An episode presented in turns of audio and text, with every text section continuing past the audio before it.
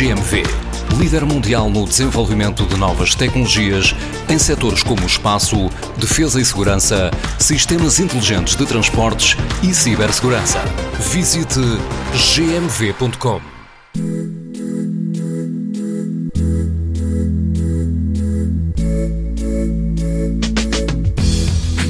No Reino Unido há os prémios BAFTA para o cinema, mas há também os BAFTA para os jogos, galardões que foram entregues no final da semana passada e que distinguiram God of War como o mais premiado. Este é um título exclusivo da PlayStation e foi alguém ligado a essa consola que foi entregue o galardão de carreira, Shuhei Yoshida. De resto, nota também para um português a subir ao palco para receber um prémio em nome da Nintendo.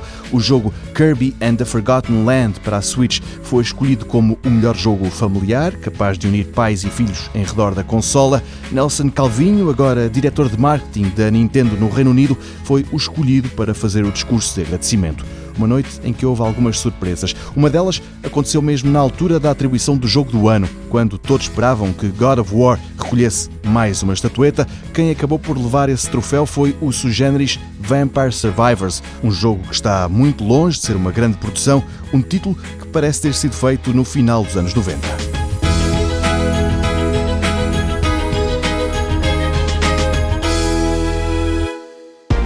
GMV, líder mundial no desenvolvimento de novas tecnologias em setores como espaço, defesa e segurança, sistemas inteligentes de transportes e cibersegurança.